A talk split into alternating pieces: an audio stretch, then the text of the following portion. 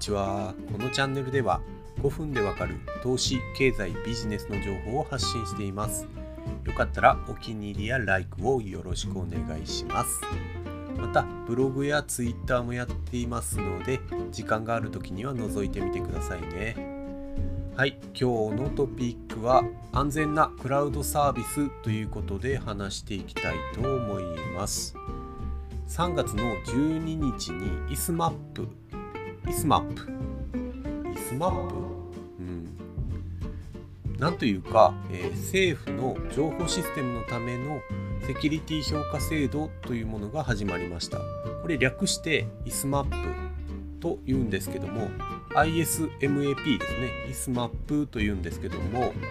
これの運用を担う、えー、情報処理推進機構というのがあって、まあ、IPA というのがあるんですけども、えーとですね、情報システムの、えー、なんか国家試験とかですね基本情報システムとかセキュリティアドミニストレーターみたいなまあなんか、えー、資格があるんですけどもこういったコンピューター系の資格の情報だったり、えー、そういったものを管轄してる、えー、まあ、団体ですね。というのがあって、えここが運用を担うんですけどもじゃあ何を発表したかというと、えクラウドのシステムについて安全性を謳うというところで一つの基準を作ったということになります。そして、え審査を経て登録した10のクラウドサービスというのが公開されています、ま今市場にはそんなにこれが何、えー、て言うんですかねこれがネタになって株価がどうこうっていうのはないんですけども、まあ、発表されているものとしては、えー、NTT データですね。オープンキャンバスというクラウドのサービスがあるんですけどもこの辺りとか、まあ、富士通ですね。富士通ハイブリッド IT サービス FJ クラウド。はい。で皆さんご存知 Google のサービスですね。いくつかあって、まあ、Google クラウドプラットフォームとかあとワークスペースとかですね。なので Gmail とかも、まあ、この辺の対象になってくるかなと。でビジネス系で結構有名なのが Salesforce.com ですね。Salesforce は、え、株式市場でもこの Salesforce 製品を扱ってる別のまあベンダーというか代理店みたいなものが結構あるのでこういった銘柄も、まあ、関与してくるかなと思います。そして、えー、まあ IT 界でももう巨人ですね、えー、Amazon の、えー、AWS Amazon Web サービスですね。あと有名どころで言うと NEC クラウドラースで KDDI のクラウドプラットフォームサービス。この辺りが、え10個のサービスとして登録されています。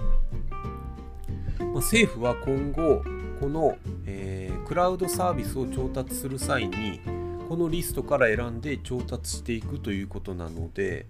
政府関係の仕事でやっていこうとすればクラウドを提供している企業というのはここにサービスを登録していかないと、まあ、そもそも、え評価の土台に乗らないという話になってきます。なのでクラウドをしているがここにリスト登録されていないような企業はなかなか政府調達には、えー、食い込んでいけないのかなということになります。この、えー、ISMAP というのは、えー、民間のクラウドサービスの情報セキュリティ対策などを事前に評価して登録する制度なのでまあ、そこを IPA が運用になってるっていうところですね。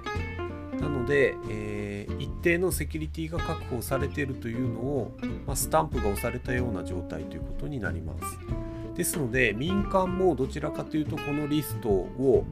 調達の要件にするようなこともあると思うのでこのリストにクラウドを登録するというのはクラウド系のサービスをやっている企業としてはかなりマストではないかなと思います。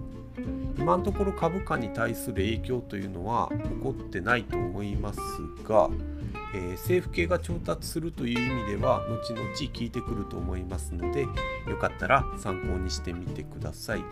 えー、詳しい情報はこれ IPA のサイトに出ていますので IPA のサイトの URL を概要欄に貼り付けておきたいと思います。はい、今日の最適解はクラウドサービスを選択するなら、えー、ISMAP のリストを見よということになります。今日はこれで以上になります。最後まで聞いてくれてありがとうございました。